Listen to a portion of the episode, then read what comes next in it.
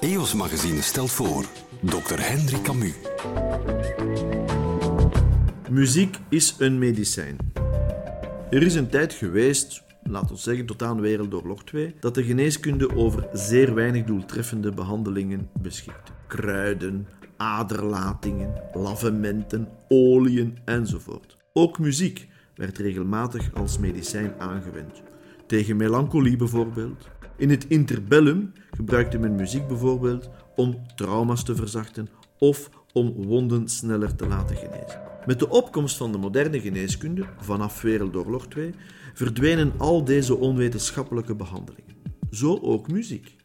Maar zie, muziek is aan een medische revival begonnen. Zo blijkt muziektherapie bij kankerpatiënten de pijn te verzachten, het welbehagen te verhogen, de angst en de vage klachten te verminderen en zelfs de afweer te verbeteren.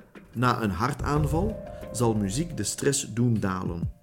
Er is dat bekende onderzoek waarbij een groep patiënten na een hartaanval 20 minuten muziekrelaxatie kreeg op de kamer en een andere groep patiënten niet. Welnu, muziek deed de angst van de patiënten afnemen, daardoor kon het zieke hart beter recupereren. En zowel het hartritme als de ademhaling werden rustiger. Dit gunstige effect duurde meer dan een uur. Momenteel zoeken geleerden via welke hormonen en hersenmechanismen muziek zijn effect uitoefent.